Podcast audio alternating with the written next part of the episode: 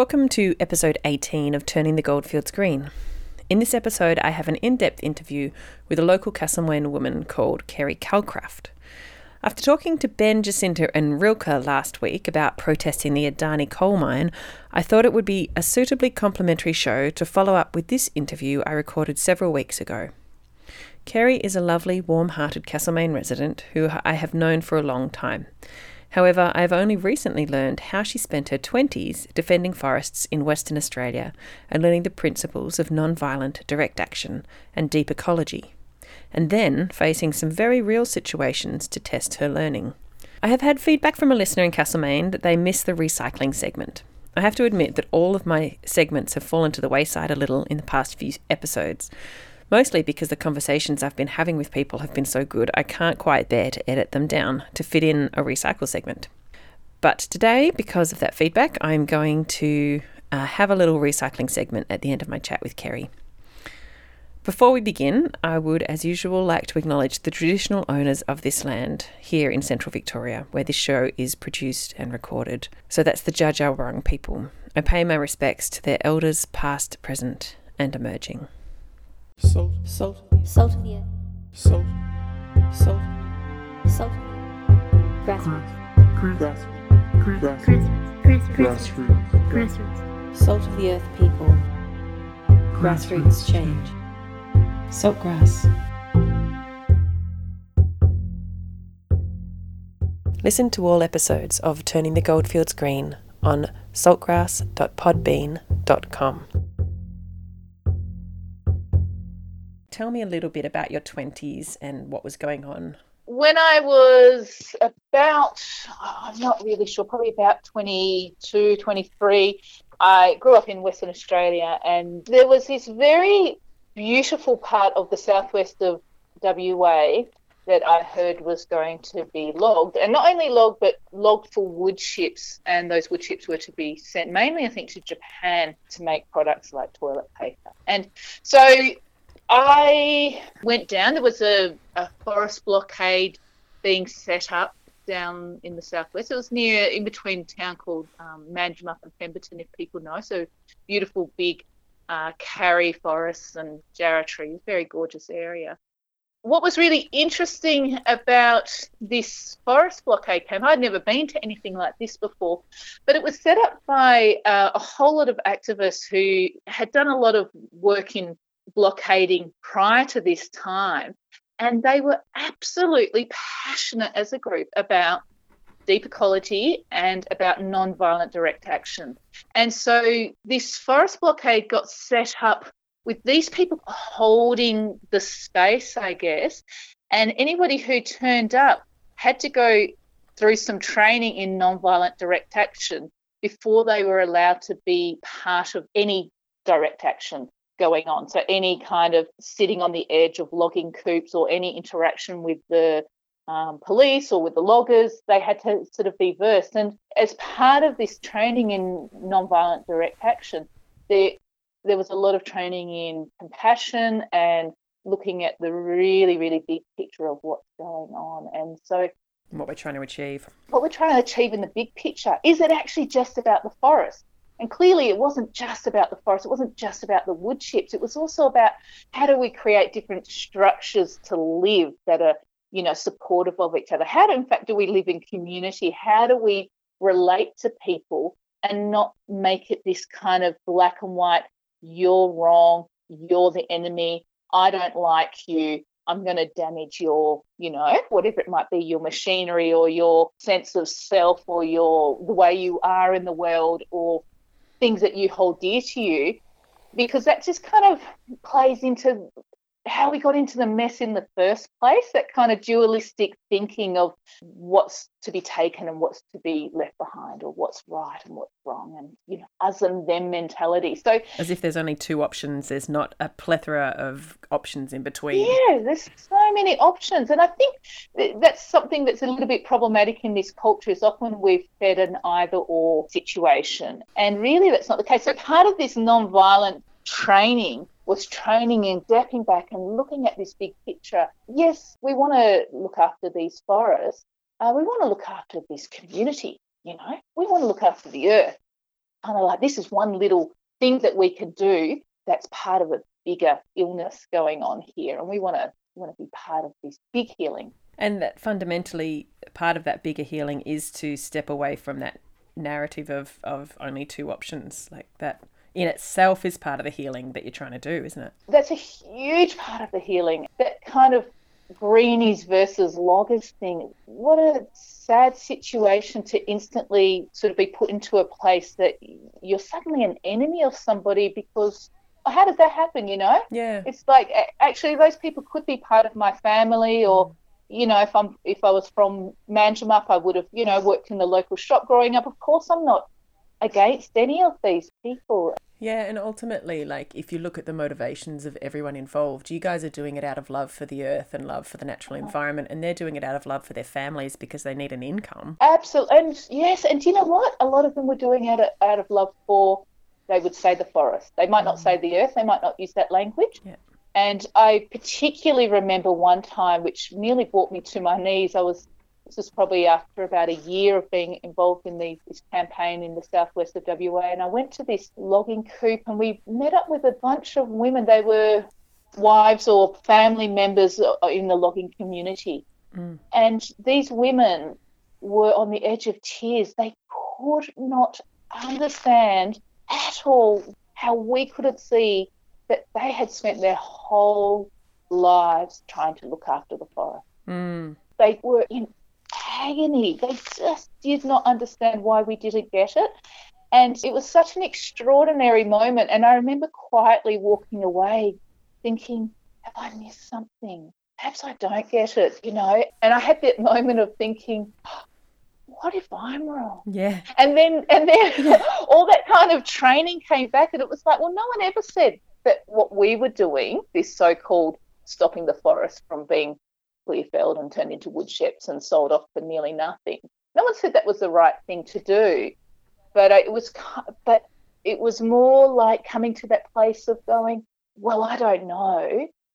It doesn't seem like the way to do things and I'm really going to be standing for the tree. You know, I'm standing mm. for the trees at the moment and I'm not going to come out of that place of I'm right and you are wrong. Mm. It's it was much more subtle and it was such an important moment for me to go really having that experience of somebody coming up with me with all their emotion, put all that training right there into that Mhm. into that experience and I went, Oh wow, yes.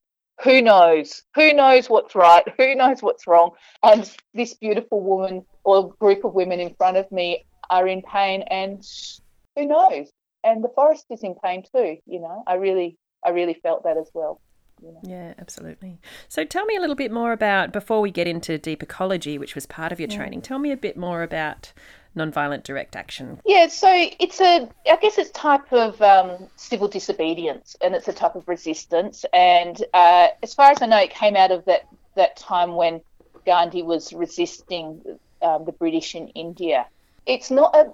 This is. It gets often um, confused as being a passive protest movement. It's actually very, very strong. It's very active, but it really makes an effort to not get into again that kind of dichotomy of we are right, you are wrong, or or more importantly, I hate you and I'm going to destroy you.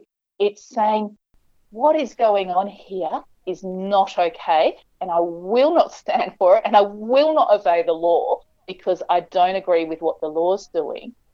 And I'm going to do it with love, and I'm going to do that with compassion, and I'm going to do it with courage and strength and fierceness if need be. But then there's those, of course, there's those edges, aren't there, of uh, is it okay to destroy property, not a human, but is you know not injure humans or animals? Is it, is it okay to you know stuff up engines in bulldozing? You know, and a lot of people would say no, no, destroying of property is absolutely not okay in the realm of nonviolent direct action. But some people might argue, oh, perhaps it is. We were firmly in that camp of no, it's not okay.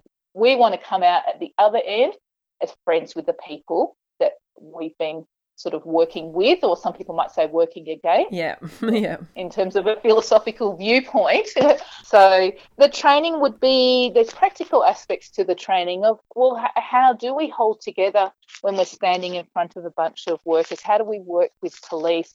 you know, how do we keep ourselves safe and what do we need to look after ourselves? How you know, how much danger are we willing to put ourselves into? So there's all those practical trainings, how to abseil up TPs or lock onto equipment and um, look after your safety. And really, the whole point was how do we stop, in, in this case, how do we stop people logging the forest? How do we hold this sort of destruction so that we can buy a little bit more time and perhaps come up with another way that their needs for exporting something to Japan can be met, and our needs for protecting this really incredible part of the forest can be met as well. Let's just give a little time and space for dialogue. And I guess also one of the things is that it creates a little bit of media attention because there's so many horrendous things that go completely unnoticed by the media. So I guess that's another reason why people do these things is you try to get the media to see oh my goodness, people don't really know that there's old growth forest being logged and wood chipped and um, shipped off for nothing to other countries. And so, you know, that's part of it too, to raise awareness. Yeah, absolutely. While we're still there with you in your 20s in Western Australia, how did that all play out? Did you leave before it had finished? Did you keep following it once you had left? Well, it was really um, wonderful news for that little bit of forest. It got turned into a national park. I mean, the, it was profound because we didn't really put a step wrong with our campaign. It went on for a couple of years, and in the end, by the end of the campaign, there were even when we had some local elections, there even became a political group that was called Liberals for the Old Growth Forest. Really? Believe it or not, yes. Wow. um, and, and then there was these incredible fundraisers going on in Perth where, you know, sort of high society were having art auctions to raise money for us folk down there, you know. So the public awareness really worked. It really worked. It, and but not just the public awareness, the public awareness coupled with this absolutely non-wavering commitment to non-violence. And because we just weren't rude and we were very thoughtful in the way that we spoke and the way that we acted. Another really important thing about non-violent direct action is it's very open. Mm. So we would have meetings and we would invite anybody who wanted to come to the meeting. So the loggers could come, the police could come. We weren't hiding anything. Mm. It was very, very open to say, you know, you know why we're here. This is what we stand for this is what we're going to do. We're just going to let you know that in advance, okay? so that's kind of nice because, again, it breaks down those barriers of, oh, these people are up to something, they're trying to get us. It's like, actually, we're not trying to get you at all. We just would like the forest to stay standing. So we're going to do these things. Amazing. So how long were you down there for?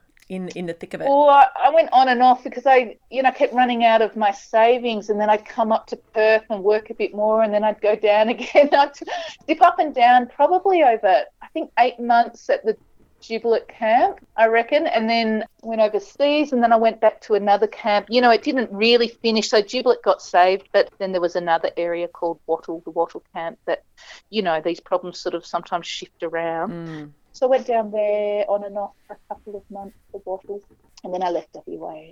All right. So at the same time as you were learning about nonviolent direct action, you were also learning about deep ecology. Can you tell us a little bit about about the basic principles of that and what you were learning back then? Yeah. So these same people who set up the uh, the forest blockade down at Giblett, they learnt a lot about nonviolent direct action. They learnt a lot about deep ecology, and they learnt about deep ecology through a really wonderful activist called Joanna Macy, who's in her 90s now.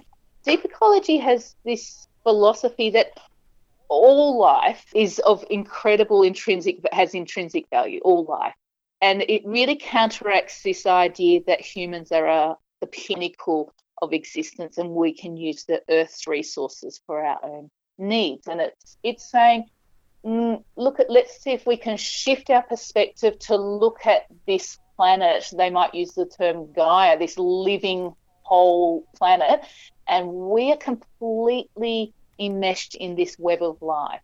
Hmm. So we're not separate to it, and it's not about humans saving the environment as though the environment was separate to humans. It's really doing whatever practices you can, and they could be meditative practices, and they can be led practices in groups that are, you know, a bit more active about going, how can we remember how deeply we are a part of this planet. We're not separate. And so, therefore, um, saving the planet isn't like this amazing human ende- endeavor so we can save the planet or save the tree so that we can use them for, you know, for our own human uses. It's about allowing all life forms to, to live as much as we can, promoting diversity and promoting life.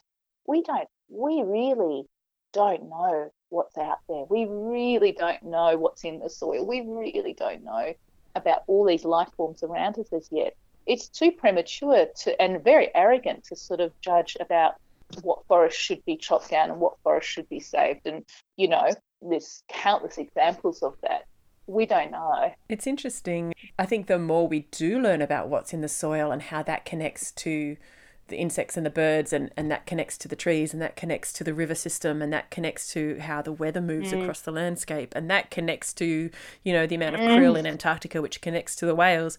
The more we do actually learn mm. about it the more it becomes obvious that it's all interconnected. But we actually you're right we don't know all of it. And so it's still easy to say oh well that won't be missed or that won't you know that won't have big ripples That's right. That's right. I mean, those learnings of interconnectedness are an essential part of deep ecology and partly to shift things for our own mind because I think this trap that we can get into as humans, especially in this kind of capitalist growth society, is mm. that we are separate. We become we become a little bit separate in our lives, perhaps with the housing that we're living in and you know the walls and climate controlled you know environments and things like that we can really miss all these beautiful things going on around us the subtle changing of the seasons and the bird life and the insect life that arrives in our gardens at different times of the year. And um, there's so much that we can miss. And it would be quite easy to go through your life forgetting that you are actually a part of nature. And I, I find that a great travesty really.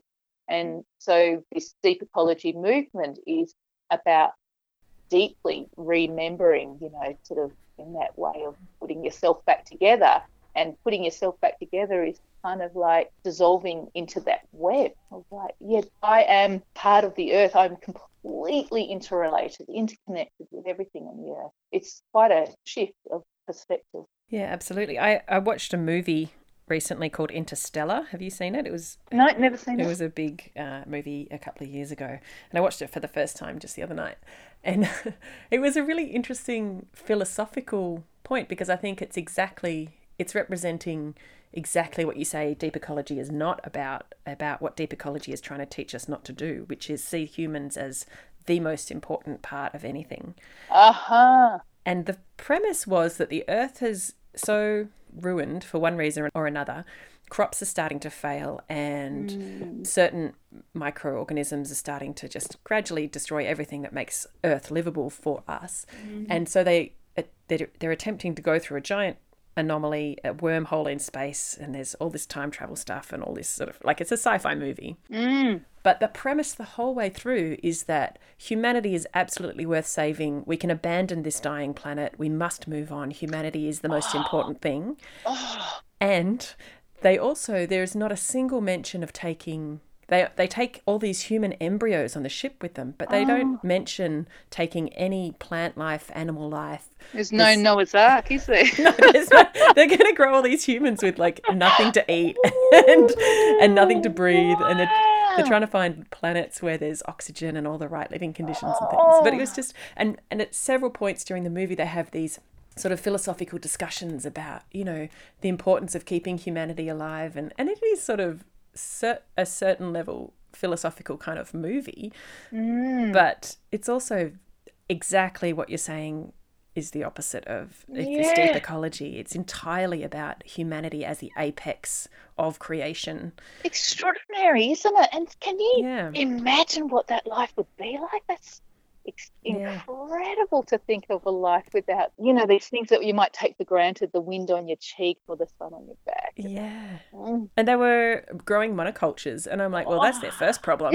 They're growing like corn as far as you can see it. And I'm like, well, if they just had a bit of diversity in their farming, they wouldn't have all these blight and all these problems. And so, in the end, did the, did it kind of self destruct? Well, they ended up saving humanity by taking them off the planet Earth. And then they're just in a space station, sort of living and, Oh. until they find another planet to. Oh, Yeah, and there's this whole like Oh. one woman trapped on a planet with all these embryos oh, by herself.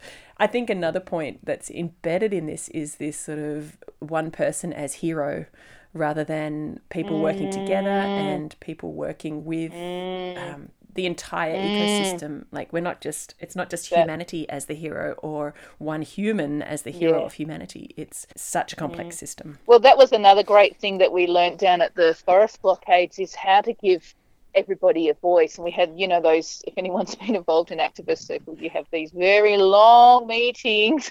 Yeah.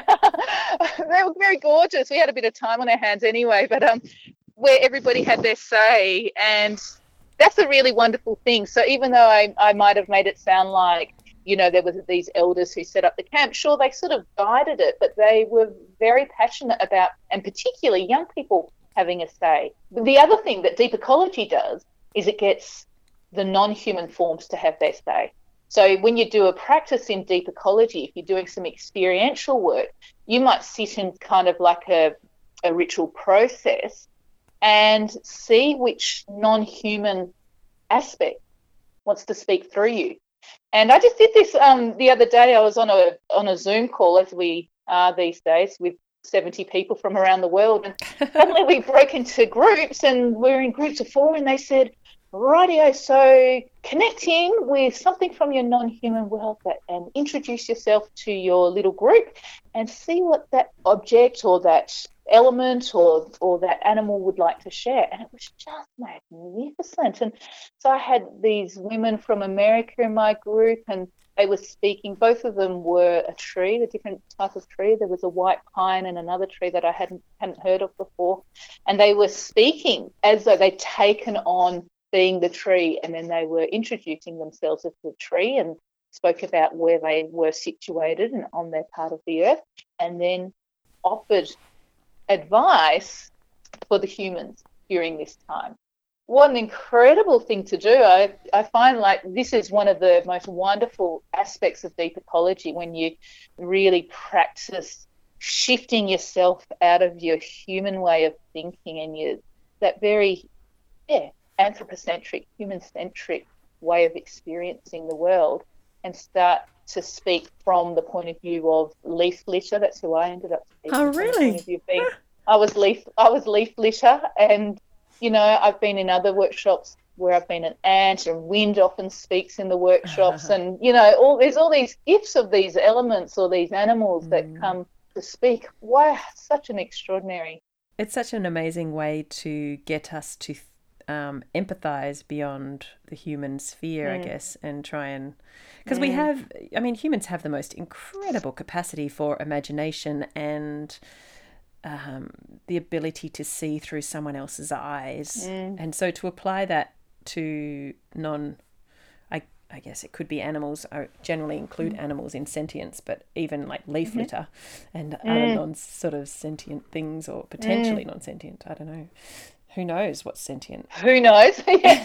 well, there's some sort of, isn't there? Now we know, as you mentioned before, about the communication that goes on in the soil when when the leaves break down, and then you've got those mycelium kind of connections that are going down as the as the leaves break down, and then all those networks that happen through the soil. I mean, mm. yeah, it might not be sentience, but there's communication of sorts, you know, isn't mm. there? Yeah. Yeah. incredible. And we do have this empathy. This is so important, isn't it, at this time? As humans, we have empathy and it's a muscle that can grow. And I I feel like these practices in uh, say things like deep ecology, where you sort of loosen up your sense of self being, you know, this is my boundary of of Kerry or of Ali, you know, and I end here, and then all around me is nature, which is very separate, or I'm separate to other humans and I'm separate to, you know, that's such a frightening place to be. So as soon as we start to have empathy or compassion and we feel the pain or, you know, connect in, I think compassion, the Latin roots is to suffer with. So we really connect in with the pain of the earth or the pain of another, then it softens our egoic capsule a little, you know, it allows us to really relate and connect in with mm, the pain of this planet or the pain of another. And then, you know, naturally we want to connect in and know more and move towards and do something about that. That that's a beautiful place to begin, really, isn't it? Mm, absolutely. Can I a little a thought occurred to me while you were speaking, and I just want to see if you think it's true. it may not be, but when you do these sort of exercises, do you, do you think? Because I mean, I think especially at the moment with the coronavirus and a lot of people in isolation and unable to make as much connection with other humans as they'd like to. Do you think those sort of exercises somehow make you feel more or less lonely in the world? Yeah, great question. I feel like the connection that I can deeply rely upon is the connection with myself, my body, and the connection with the earth around me. And that feels like over times of my life where I felt very lonely or had times of being alone, they're connections that I can really rely on. Mm. And so humans will come and go, and humans are sometimes available and sometimes they're just not available. We all know those times where you really feel like you want to reach out and it just feels like you can't get the people that you need to speak to. I'm not saying at all that human connections, mean, I think it's vital. I love having human connections, it's wonderful. But in terms of ones that you can really rely on, these practices I find are so incredibly grounding because they remind us that we are in this web of life. We are connected. So we can feel disconnected, we can feel isolated, but practices like making sure you're going outside every day, looking up at the sky, feeling your feet on the earth, noticing what's around you. These are all kind of practices from mindfulness, really. Hmm. It's about feeling in to your body, feeling into your breath, being breathed, you know, by life. And so you take in that breath, and you naturally, uh, if if you're present to it, you can feel into that connection that you have with the earth and what the day brings, and what are the smells of the day, and what's the feeling on the ground today, and, um, all that sort of stuff. Yes, in my sense, it's a it's a incredibly important practice for these times where people are. I mean, coronavirus or not, generally people are becoming more isolated. Um, this is a very acute time of isolation now. But even without the coronavirus, gee, that's been a huge problem, hasn't it? Absolutely. So you are starting to make connections between this practice and Buddhism, and I know that you have seen a lot of similarities between the two. Yeah, there's heaps of overlap between deep ecology and Buddhist practice, and and especially I think when Joanna Macy kind of uses a lot of deep ecology in her work. She's a Buddhist scholar, and she finds those practices very helpful too. I think one of the main things is uh, this concept of interdependence or interconnectedness. Other people call it interbeing. Uh, so that's that sense that we are the world isn't made up of all these separate identities and egos and um, beings that have no relationship to each other. That we are, you know, in Buddhist philosophy, they wouldn't talk about a web of life, but they they use other terms to talk that we're completely interconnected. And hmm. so they use there's so many ways that we can see it from really mundane levels, such as we know that we couldn't have our meal, our dinner at night without, you know, farmers and without transport and therefore without oil and without the sun and without the rain and without, you know, all those sort of factors that come together and then amazing. You've, you know, you've got gas at your stove or you've got electricity to cook with and Mm-hmm. you can't you, you could just follow one meal and you could be there for hours and hours reflecting on this web that has you know arrived there and sitting there on your plate it's absolutely extraordinary and so it doesn't take too long to recognize that's a huge fundamental aspect of buddhism is to recognize our deep interconnectedness with all beings so that you're not sort of running around trying to save yourself. It's kind of like, well, when we become enlightened, we all become enlightened together. We're all here for each other. So that's one aspect of Buddhism where there's an incredible overlap with these qualities. And the other is as a process in Buddhism, they have this beautiful imagery of two wings of a bird. And these are these qualities that you need on the Buddhist path. And on one, one wing of the bird, or on one hand, is wisdom. And on the other hand, are the methods that you use, like compassion. Yeah. So you've got wisdom and compassion as two wings of the bird. And the wisdom is about shifting your way of seeing. So this is almost identical to that deep ecology uh, way of seeing that I had been speaking about previously, in that we're not separate to each other. So shifting so that you can see this very, very deep interconnectedness with everyone and with everything, not just humans, with everything. And on the same time, the practice of compassion, the, the practice of loving kindness, you know, this beautiful softening, and these two need to happen together. A practice of one of those on its own means that you've got a wonky bird, really, and one wing broken. the bird doesn't glide so well. you go around in circles. you go around in circles, and we, you know, you can see that. Um, my Buddhist teacher used to talk about idiot compassion, and seemed very harsh, but I think we all know about idiot compassion, where you think you're being kind, but you're actually causing all sorts of problems in your kindness. Maybe you're becoming a doormat, or you're just not really the help that you think you're offering isn't really help that's wise. yeah, or you're not really looking at the person who's receiving, you're just looking at how good you feel to give it. That too. And then, of course, um, all that sort of wisdom can be a bit cold on its own. Uh, You know, if we're just in our books studying about how we're all connected and about how the soil is connected to this and that, and how you know everything in the in the world is connected. But if that beca- if that remains just an intellectual thing, and you might publish a paper, but you don't really have that experience of connecting with your next door neighbour's pain It's cerebral rather than felt. when they're happening together, wow, beautiful, Yeah. It's it's really a head and heart connection then, isn't it? Like one is isn't it? uh, more cerebral and the other is much more felt. So That's right. That's But right. I think the head and heart sort of is another dichotomy that I think people it becomes simplistic when you talk about it in those terms. So to talk about it as wisdom and as compassion, I think, is a really nice way of describing it that yeah, lifts it out of that sort of cliche. yeah, and we and we do know, of course, in all the head stuff, there is there's good intentions, which is the heart, and you know, there's always a little mix, isn't there? And that's right. It is good to be careful that we don't fall into those dichotomies that cause so many problems in the first place.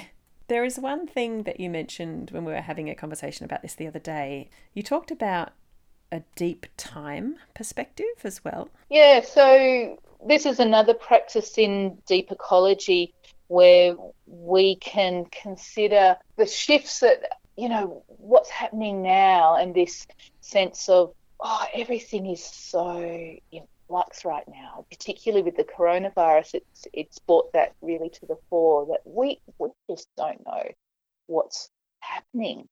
Even on a day to day, I know there's been a real pull to check the news because what's happening in the morning might be different to what's happening in the afternoon. And, and yet, when we look at this really, really incredibly huge sense of time, like, aren't we constantly in flux?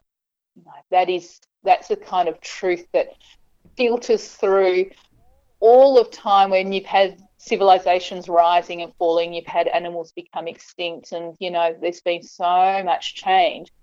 You could say some people will say change is a constant. I don't not really sure about using that term constant, but you could say a hallmark of our experience over deep time is that everything's impermanent. You know, so once again, that's another really important Buddhist concept of impermanence. And um, and also, I feel like where that's important in a, the practice of direct action or being doing activist work is you still go ahead and stand for something, be it the forest or calling to account this Adani mine construction, for example, while at the same time just recognizing that hum that happens over time where we are in this planet and you can still have that same passion but i find i don't get knocked over so much when i recognize that massive expense of time that it it just offers a little bit of perspective so that i don't kind of implode with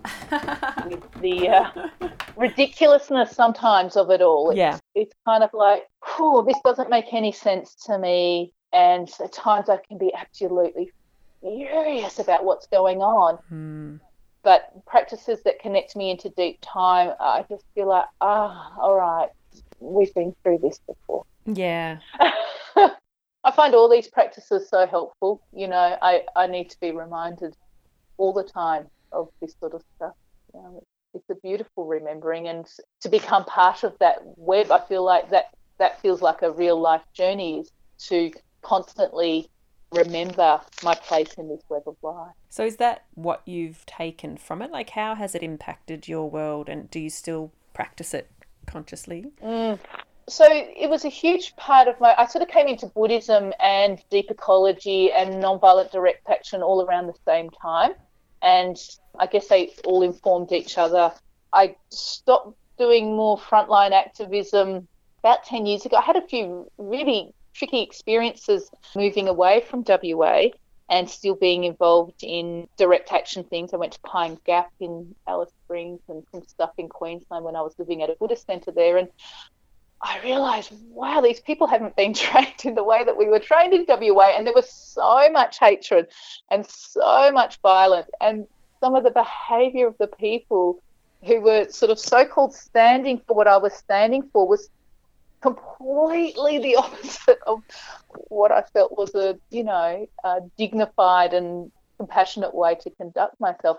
And I, I felt very torn of like, well, who am I standing with here? And what's that bigger picture that I believe in? It was a really tricky time. It happened a couple of times where I suddenly realised what we had learnt in WA and the way we had been trained up was just so extraordinary and didn't carry across throughout the activist world. Mm.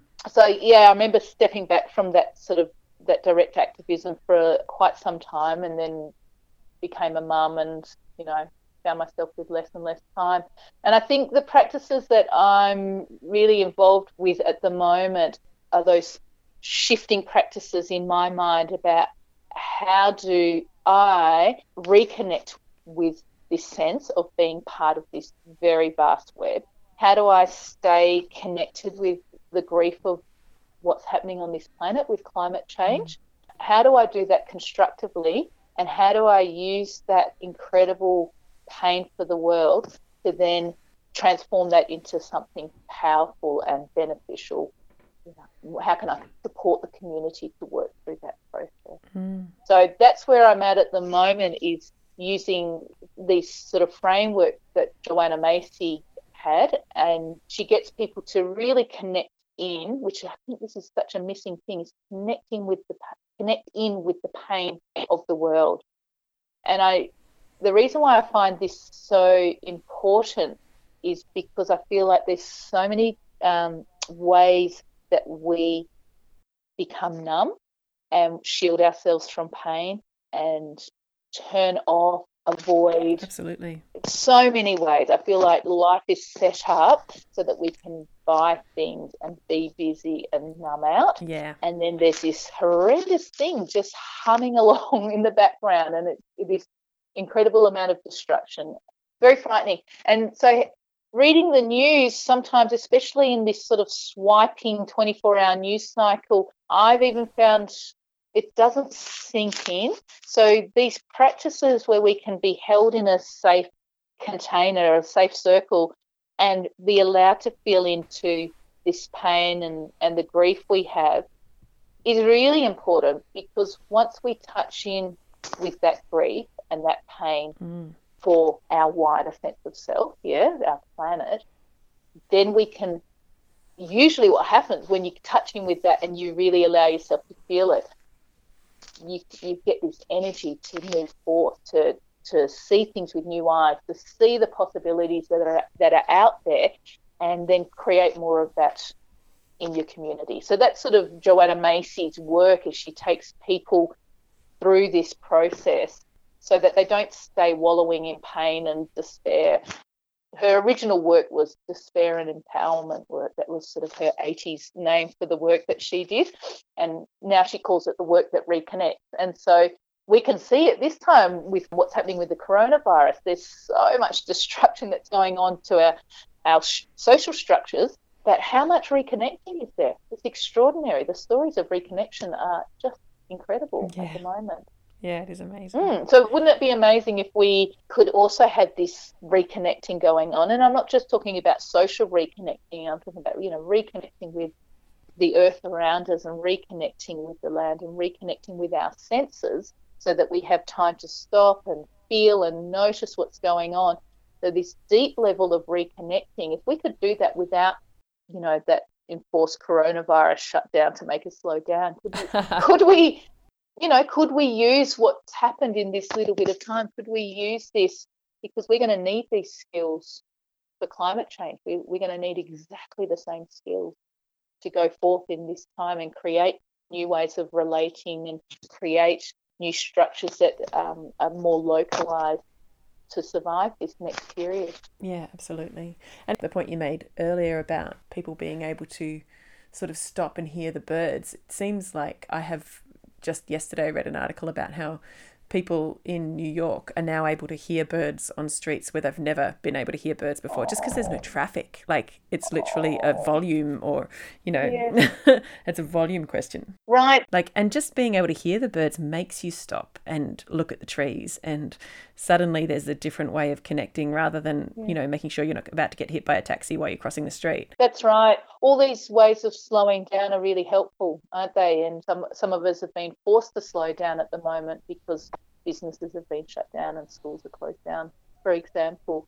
But uh, yeah, once again, I feel like this is such an essential practice for what's required in in this time of climate change. Yeah. Do you feel inspired to expand upon what you think is needed yeah, as we face climate change and as as we try and mitigate it and slow it down and all of that stuff? Oh, there are so many things that are needed, and I think one of the things that I I feel is really important, and again, this is a Joanna Macy thing, is is find your own gifts, find your own strengths, because there's going to be these incredible scientists who are doing work on one level, and they might come up with certain technologies that might be good for carbon capture, and how wonderful. You know, I'm so grateful for them. And then there's going to be other people like gung ho growers who are growing food locally and, you know, people who are setting up the farmers market. We're going to need that too.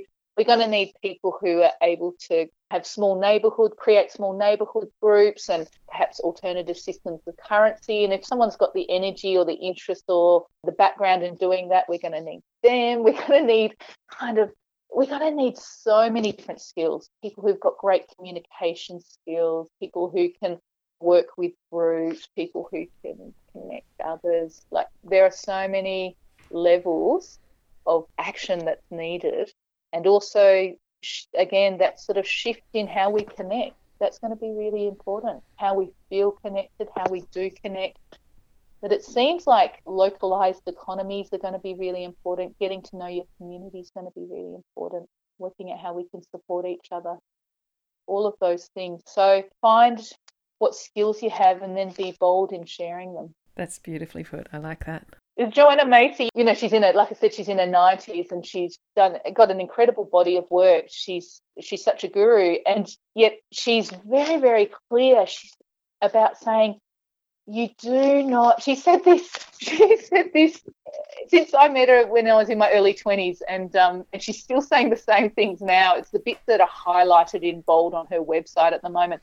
You do not need to wait till you are perfect. You do not need to wait till you have all the answers. You do not need to wait till you've got it all together and you understand everything take what you've got now and offer it up in its glorious, imperfect way, and it will be just perfect, you know.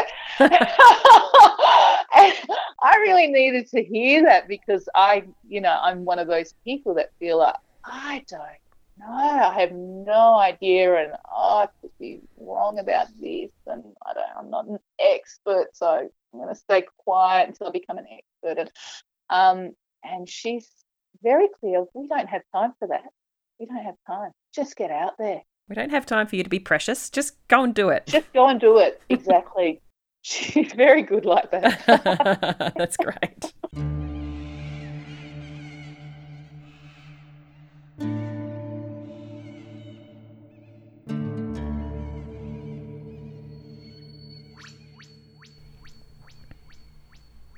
That was Kerry. In many ways, I think she got a better education on the forest blockades than I did at university. As usual, I've got some information and links in the podcast description at saltgrass.podbean.com. So if you're interested in any of the things she was talking about, jump on there and you'll find some good links. As mentioned at the start of the show, I've had feedback from a listener that they missed the recycling segment.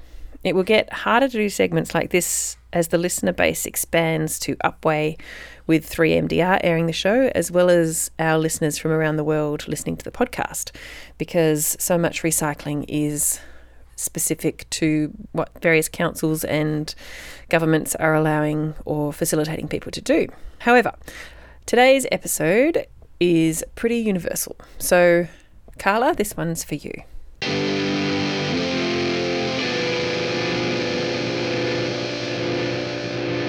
How the frick are you supposed to recycle that?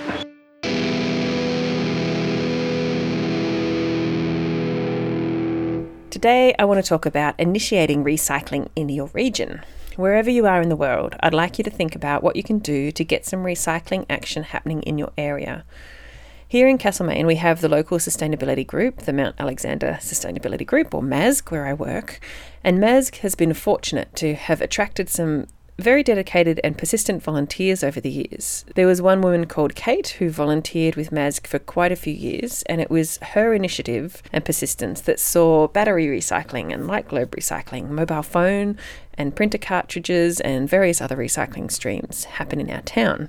Now, because of what she started, you can find battery recycling drop off points at lots of places around town, from the council offices to the local hardware store, and out in Newstead at the Enviro shop and that is largely because of Kate. More recently, MASG and the local community house and another environment group called The Hub have collaborated to get several streams of TerraCycle recycling happening here. So, TerraCycle is a company that accepts some of the more obscure things that won't be accepted by our council household recycling systems. So, one of the things that's been introduced is dental products. So, you can get your toothpaste tubes and your toothpaste and your toothbrushes and even your dental floss containers recycled. And one of the local primary schools is now collecting bottle top lids, which can't go into the household recycling. And that was initiated by one of the kids who felt very strongly about that. So I guess what I'm saying is ask around in your area, find out what is already available to recycle and where to do it and how. MASG has a list on the website for our local region, so that's masg.org.au.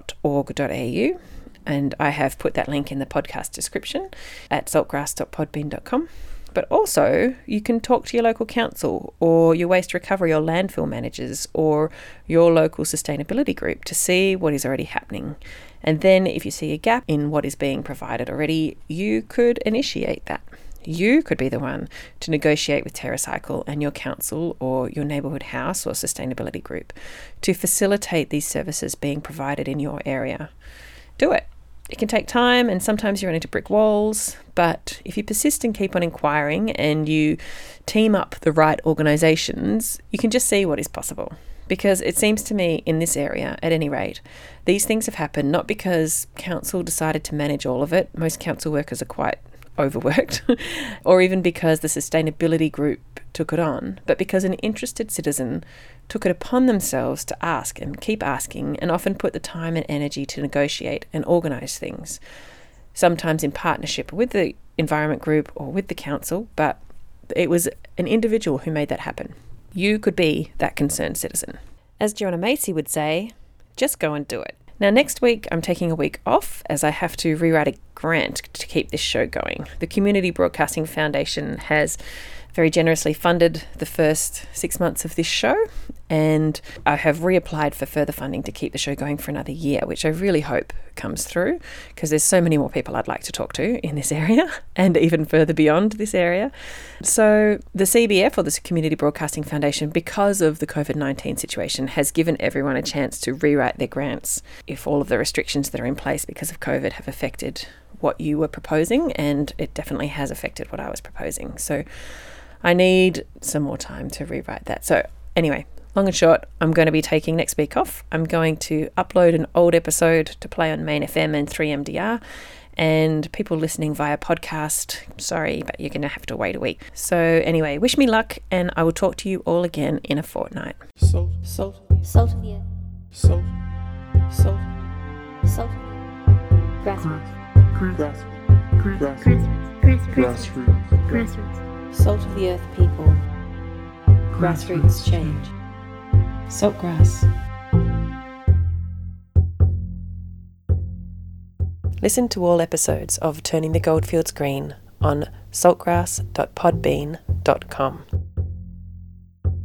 My name is Alison Hanley, and I have been your host today. I hope you've enjoyed the episode.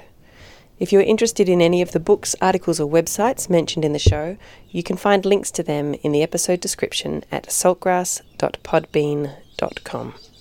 You can follow us on Facebook or subscribe to our emailing list to get reminders and updates about the show. Email us at saltgrasspodcast at gmail.com. We'd love to hear from you if you have ideas for topics, know someone amazing we should talk to, have a recycling tip, a green product review, or have a song recommendation. Again, email us at saltgrasspodcast at gmail.com. This program was made possible with support from the Community Broadcasting Foundation. Find out more at cbf.org.au.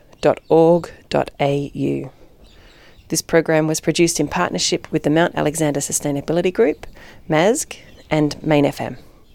It should be noted that the statements and opinions of myself and the people I interview are not the official positions held by either Main FM or MASG. We welcome feedback and responses to the ideas expressed on the show. If you would like to respond to something discussed on the program, we'd love to hear from you. Email us at saltgrasspodcast at gmail.com.